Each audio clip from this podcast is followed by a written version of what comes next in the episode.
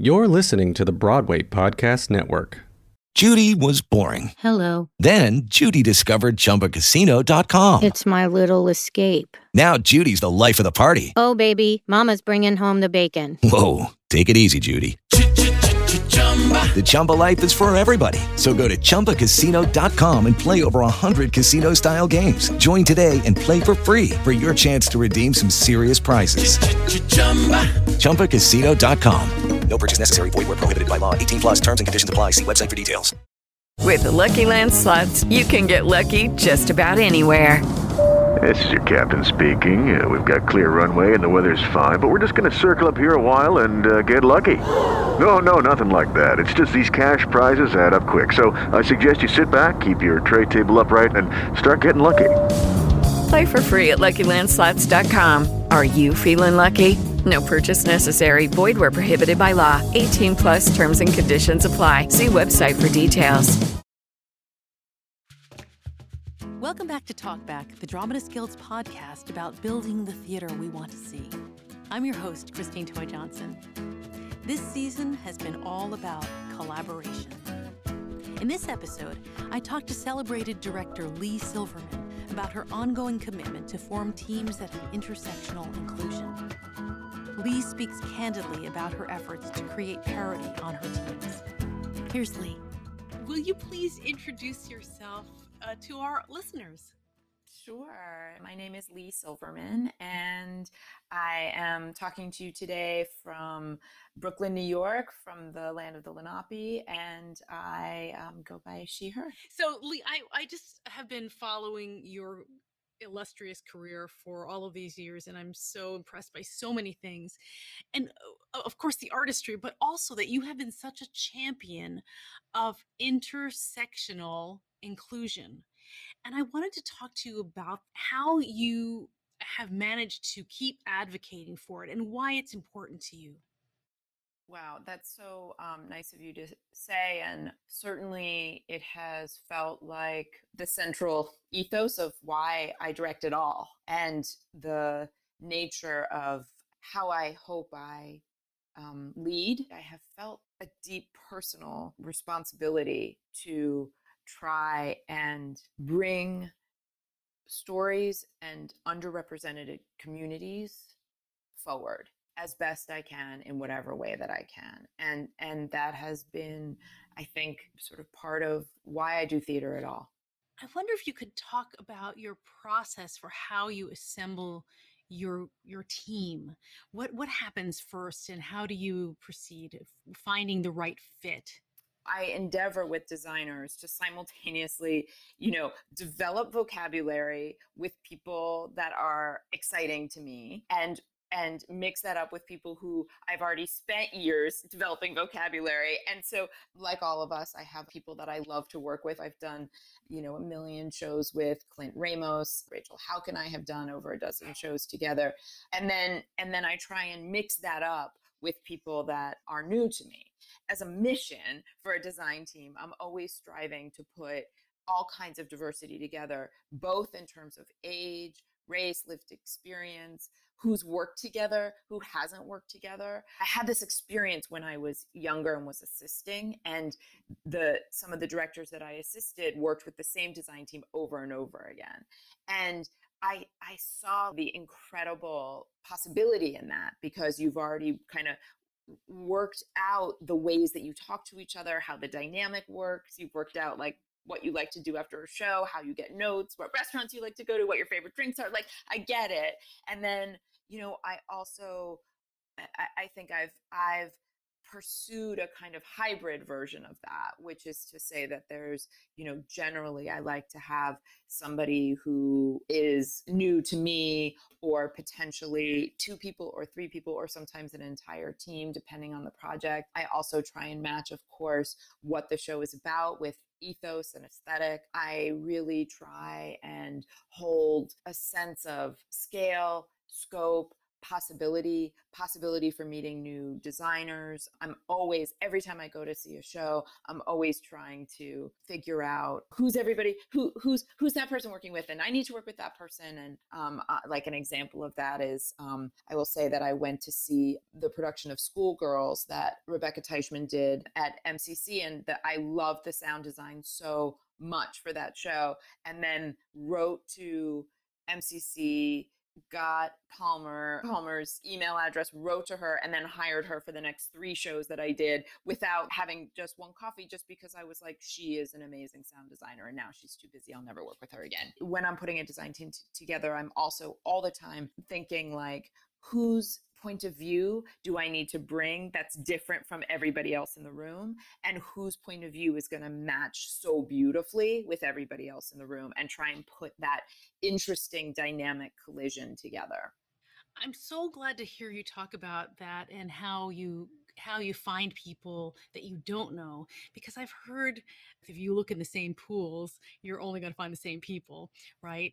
And then also on the other hand, other people saying I don't have time to go see everything and so i tend to use the same designers over and over and that doesn't seem to really uh, create many opportunities for expanding your circle right it's true it's true and i will say that earlier in my career you know i was very focused on having a lot of women in the room, women in pos- positions of power, women, you know, stage managers and designers. I had a real blind spot about racial diversity and age diversity. And I think certainly in the last, I would say, 10 years that I have really tried to make sure that there's at least 50% diversity inside of my teams, if not more. Do you start that conversation with the playwright first and then the producer or how does that how does that conversation go and how has it changed uh, as you've uh, obviously gathered more clout uh, in the industry? So it really depends. You know, every process is a little bit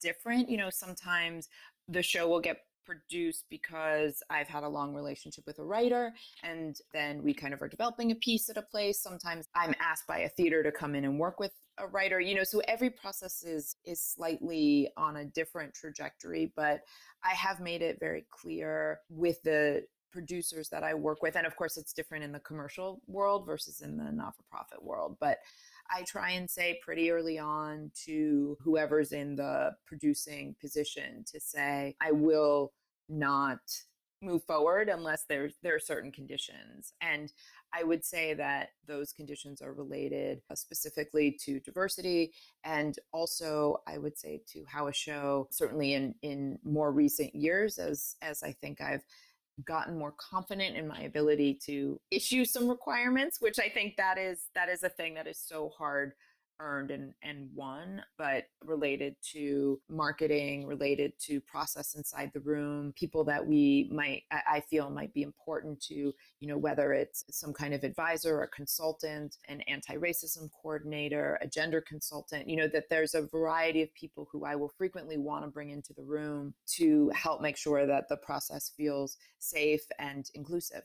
And the more I think directors, and of course, all those relationships take time to build, but I think the more that directors can step into a position of requesting and insisting on certain elements of care within an institution or in a commercial production, the you know the the better the room could potentially be. I love that you are your own inclusion writer.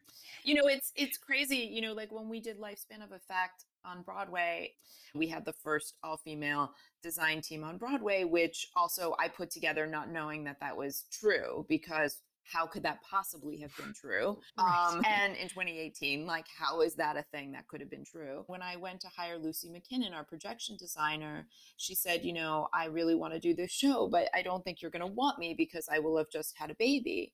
And I said, Well, why wouldn't I want you? And she said, Well, you know, I'll, I'll be breastfeeding and I'll have a hard schedule. And, and she had, has another kid. And and I said, "Well, do you think you can commit to the time that you would need?" And she said, "Yes, but you know, there's and and I and I said, "Why are you taking yourself out of the conversation then? Because it's not a problem for me if it's not a problem for you."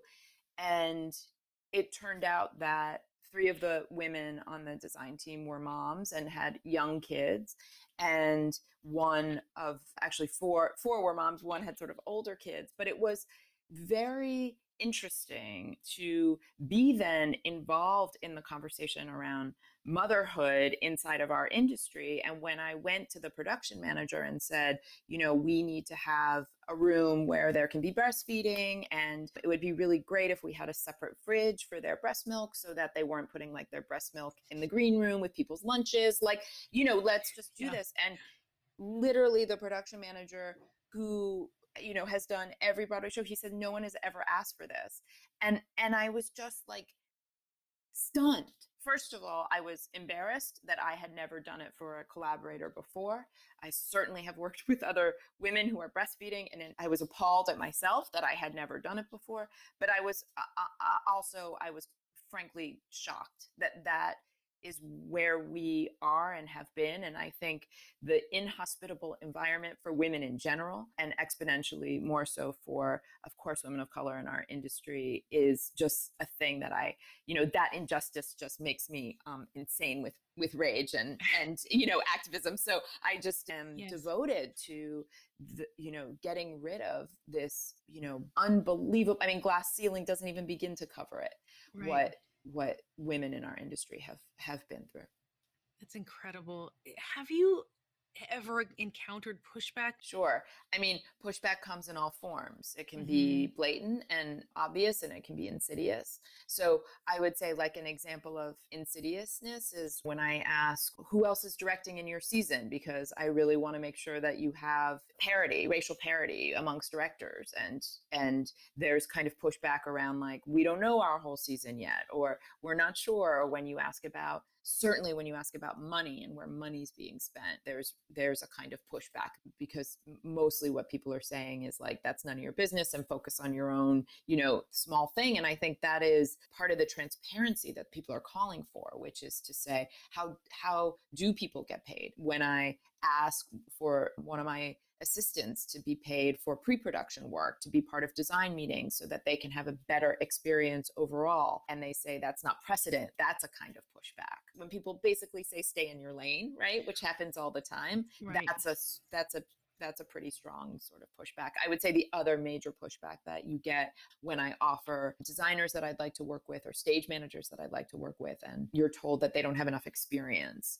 And I think that's another way that women and people of color have been kept out of the business and systematically kept down and kept in smaller roles. So I think all the time you have situations where men and specifically white men do small shows, direct small shows off Broadway, and then the next thing they do is a giant show on Broadway, and whereas uh, women and and certainly people of color and women of color specifically do successful shows off Broadway and then are never vaulted forward. There's this amazing quote that I use all the time from Joey Soloway, which is women are hired for their experience and men are hired for their potential. And it's wow.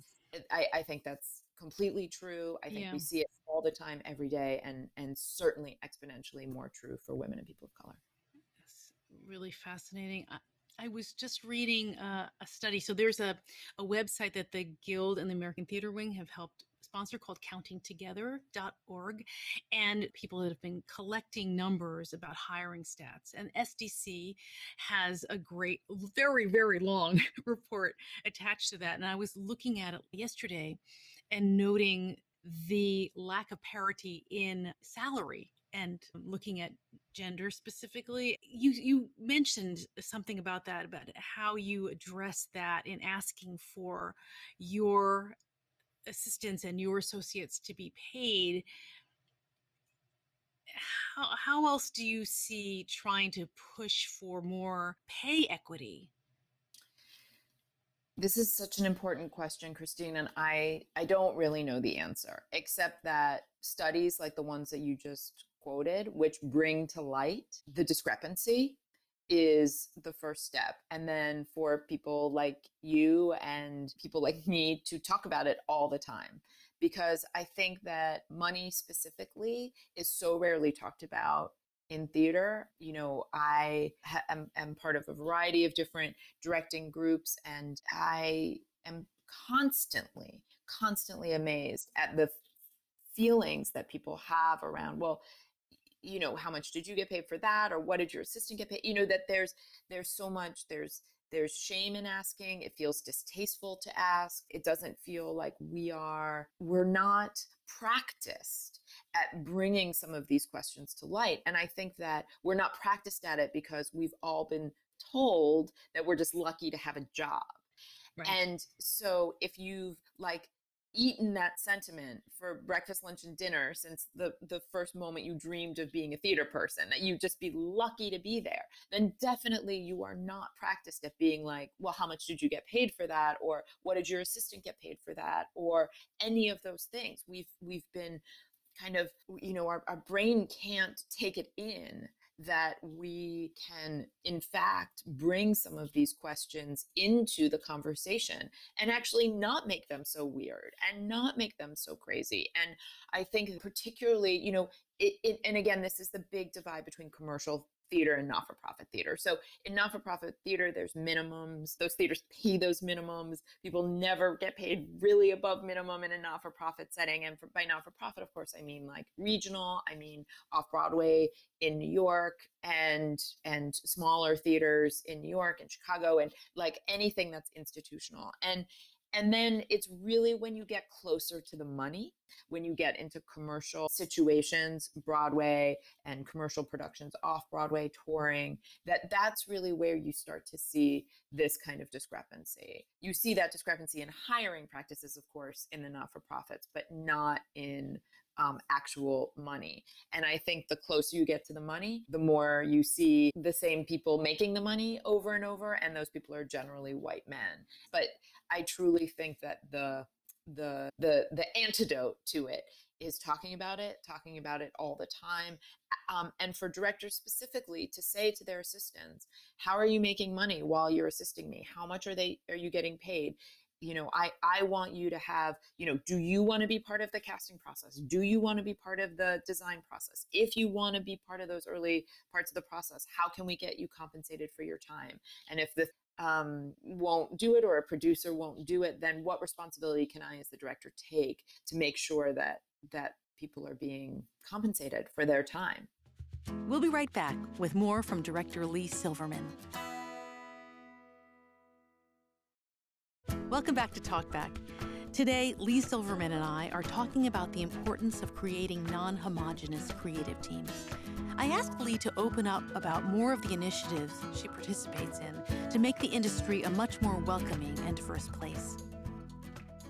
If you're not working all the time to make the industry a more equitable and just place, I'm not really sure really what you're doing alongside of whatever the work is. So it feels like as important to me as talking about, you know, what my next projects are. This is the mission, I think, of a theater artist working today. How to leave it a more equitable, just sustainable place for more people. I have a few different director groups, one with the Mercury Store, which is intersectional group of people of different races and different ages who have come together. We meet once a month and we've been doing that over over the course of the whole pandemic. The Mercury Store has been funding it very generously, and that has been an incredible space.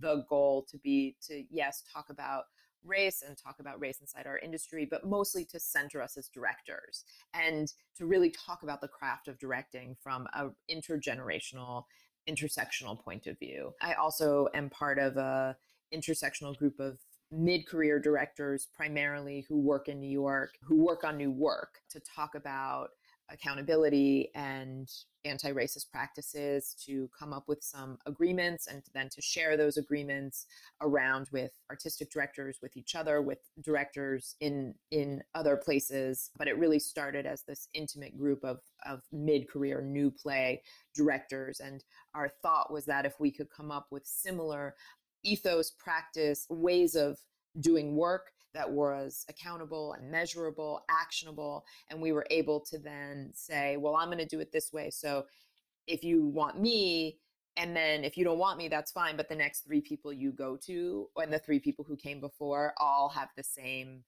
ideas about the way to work that we could make some change happen sort of quickly uh, in the new work community in New York. I also am very involved at SDC. I was on the board for 13 years. I just rolled off and was the vice president and continue to chair committees there related to issues around workplace, workplace safety, and feel very passionately that although the union is it's a labor union and focused on of course most importantly contracts and but that also there's a SDC is very committed to the rights and responsibilities and they take those words very seriously the rights that we have but also the responsibility that we have. And i believe directors and choreographers need to lead the way and continue to be at the at the front of change and progress that's wonderful. So one of the things that I just learned about you yeah. is that you have uh, your MFA in playwriting. Yeah. Yeah. So are you still do, do you still have time to write at all or you're so busy? You know, I don't write and I I actually have a double degree in directing and playwriting and I I was at Carnegie Mellon and I was an undergrad in directing. And when I started my junior year, of of college as an undergrad director was desperate to meet the playwrights and there was no intersection at that time at Carnegie Mellon between the directing program and the playwriting program. And partly it was because the playwriting program were grads and we were just like, you know, kind of nerdy undergrads. You know, we spent a year working on ground plans for for Hamlet and Picnic and we never eh, eh, sort of had the opportunity to do new work and my eyes were just huge like just please let me in. I was so anxious to meet these incredible people. And so my only option was to apply to be a, a playwright and and was I, guess i was sort of good enough to get into the program and where they thought it was sort of a joke or something but I, I i got in and i learned so much about directing while i was a grad playwright i learned about character and story i learned about how to talk to a writer i felt like i could I could really, especially because I, I, am not a great writer and I've had the incredible privilege of working with like truly the greatest writers in the American theater. So I really know that I'm not a writer. But it did give me insight into how difficult it is to write, what it is to face that blank page, what it is to share work, what it is to receive feedback to be met with people just being like yeah yeah yeah like nodding their head like without anything to say like i i i i understood from the inside out and i think that that it has helped my it, it's helped everything about my directing because i understand writing in a different way and i'm so grateful for that time and and i also think when i was younger and i first sort of came to new york and and i was able to say to a writer you know i have this i have this dual degree i think it gave me a little bit more legitimacy because they they were like oh you understand my suffering. So right. it was that was great. That was very useful. But but truly that time that i was writing was so helpful to understanding how to collaborate with writers and now I I teach at adjunct at Columbia, and the class that I teach is a fundamentals of directing class for playwrights and producers and dramaturgs, and really it's a sneaky collaboration class because they don't really care that much about directing, which is great because I don't have to teach them any of the boring stuff like ground plans. And instead, what I'm really doing is teaching them this thing that I feel like I learned when I was a playwright, which is what is the nature of the collaboration between a new play and a director and how does that relationship develop? How does it form? What are the pitfalls? What are the traps? And and so to teach fundamentals of directing to playwrights dramaturgs and producers i feel like i'm i'm getting in some of what i learned while i was you know undercover as a playwright. That's so brilliant. That is really brilliant. Another thing that I've heard about you from so many of my friends and colleagues who are actors is how amazing you are to work with uh, as a as a collaborator with with their skills and i wonder if you could talk about your approach uh, to working with actors and and casting too Sure. Um, that's so nice of you to say, Christine. Thank you. I feel so out of practice after all this, you know, after this year and a half, I'm just like, I'm like, what am I going to do with all these bodies in a room? It feels so terrifying. But I, I feel incredibly grateful for, you know, the many deep relationships that I have with actors, the experience of bringing a new play or a new musical to life is so heavily reliant on a company's willingness to go forward with you, um, no matter what you put in front of them. And it is I can only imagine a terrifying experience. And you have to be a certain kind of actor to sign up for a show that when you audition for may not be finished, um, maybe has never had any, you know, it's it's such a different process. You know, it's always groping around in the dark always, no matter what kind of art you're making, what kind of live art you're making, you have no idea how it's going to be received or interpreted. But when it's something new and when it's an ambitious piece that is new, there is literally no floor. Like anything can happen over the course of the time that you're working on it. And um, I've, I've just been in, you know, I don't know, I've directed like 50 seven new plays and musicals or something in New York. It's like I, I, wow. I, don't know some crazy number. Somebody just told me that that number, and I was really like, well, that's that seems it's a lot. excessive. I, I just think like the the number of times that I have had the experience of actors saying like, where'd that scene go that I auditioned with? That doesn't exist anymore or like where's the you know um, number of times that i've come in after a dress rehearsal and said to a company of actors like great great like a lot worked but a lot didn't. So here are the scenes that are getting cut like take out your pen like take out your pencil. You know the the number of times that we've taken material away from actors and then you know worked through the process of that loss and grief of whatever it was that was important to them and then put it back or put it back in a different place or rearranged every word in a sentence. And I just have the utmost awe and respect for performers who are able to do that, who are able to roll with that, who are able to put their egos aside and to say what's best for the show, which I trust you with to be able to know what's best for the show and then to follow you. And that trust takes time. I feel like I have to earn it. I really try and um, keep actors very much in the loop of what what and why decisions are being made as much as as as you know seems worthwhile and important i try and really build in time into my process for us to talk as a company.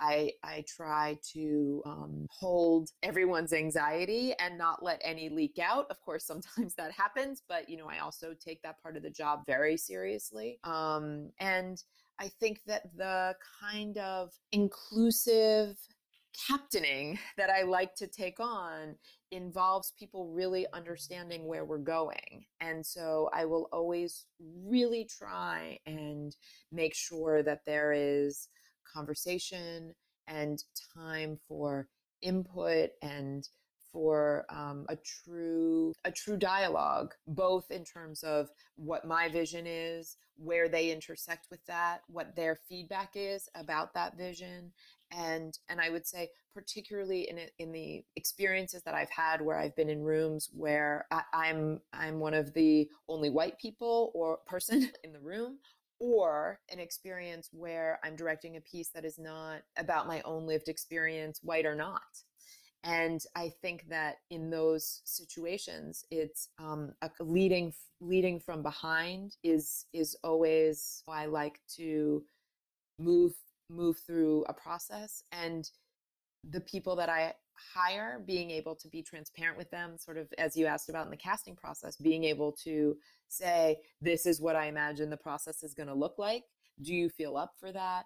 And and leave people with the most opportunity to make sure that this is the right intersection for them. So when i know that a part's going to change or when i know that a process is you know we're really like in the stew on it um, i i like to just say that because i want to make sure that people feel both engaged in the struggle that we will all be in and part of it but also completely clear about what's being asked of them and why.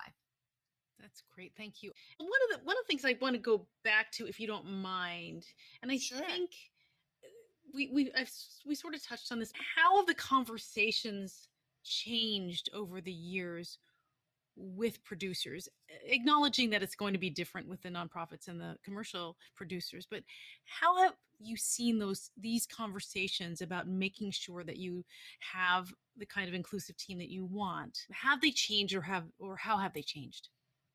Yeah, how have they changed? I will say change is so interesting, right? Because there's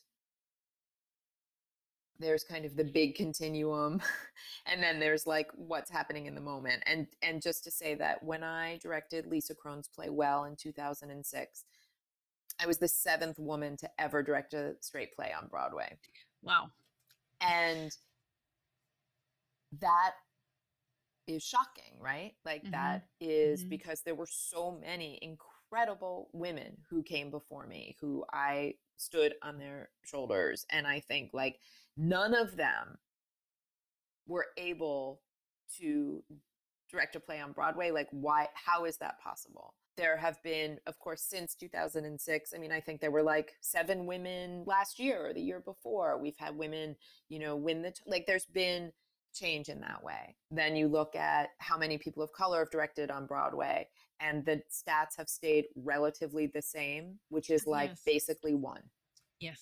sometimes one Mm-hmm.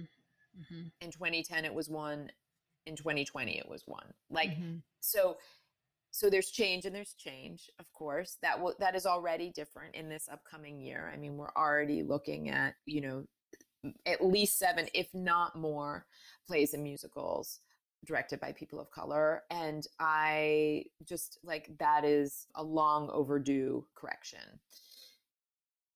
I will say that in terms of my own sense of where I fall in the continuum, you know, it it in 2006 having the opportunity to direct Lisa's play on Broadway, so to be a gay woman and direct a play written by a gay woman like that dealt openly with her being gay. It wasn't about that, but it, that also felt kind of subversive and Jayne Houdyshell who at that time had not been, you know, now Jayne is like, you know, the queen of Broadway, but Right. certainly at that time, you know, to have us three unknown weirdos you know, only we could only have been brought to Broadway by someone like Liz McCann, who is was you know totally out of the box Broadway producer and was also singular in her vision and was one of a kind. And I think we have I think if she was coming into the scene now we would call her a creative producer. But at the time there was no name like that for her. So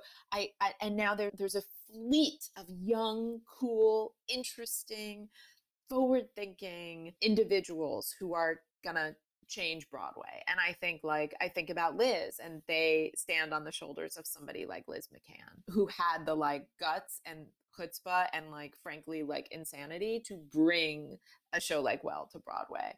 But I do I do think things are changing. I think that artists are taking more in general more responsibility for themselves. I think they're trying to, you know, eat less of the candy that's like you just are lucky to have a job and to instead focus on the bigger picture, the bigger ecosystem, their place in it. And also, you know, this question that I get asked a lot, um, particularly from younger directors, which is what, how do you balance work and self care?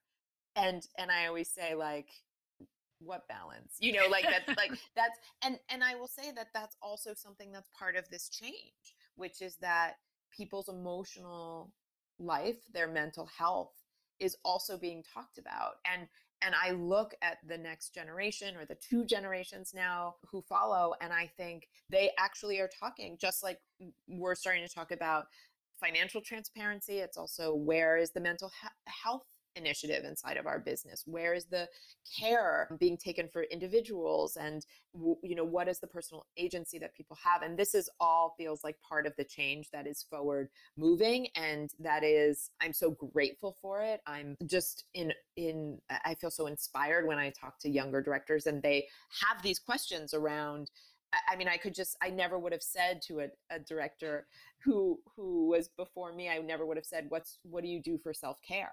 I mean, it just never would have occurred to me to, as a real question because I thought like the whole point was to turn yourself into a robot. so you know i think like when i think about that i think oh yeah change is possible and it's happening and it is moving and like 2021 and 22 that season on broadway is just like i can't wait for it and you know i just look at this next generation of theater makers and i'm like um, just amazed Thank you to Leigh Silverman. Leigh will be part of Vineyard Theater's upcoming season off Broadway. Visit vineyardtheater.org for more info. Talkback is a production of the Dramatists Guild of America. It's produced by Amy Von Masick, Sarah Storm, and me, Christine Toy Johnson. Robert Delaney Prine mixes our show. Our theme music is by Andrea Daly. The Dramatists Guild Presents Talkback is distributed by the Broadway Podcast Network. This is our final episode for the season, but we'll be back next fall. Who should we speak to next? What topics should we cover? Let us know online by using hashtag DGTalkback. As always, to be continued.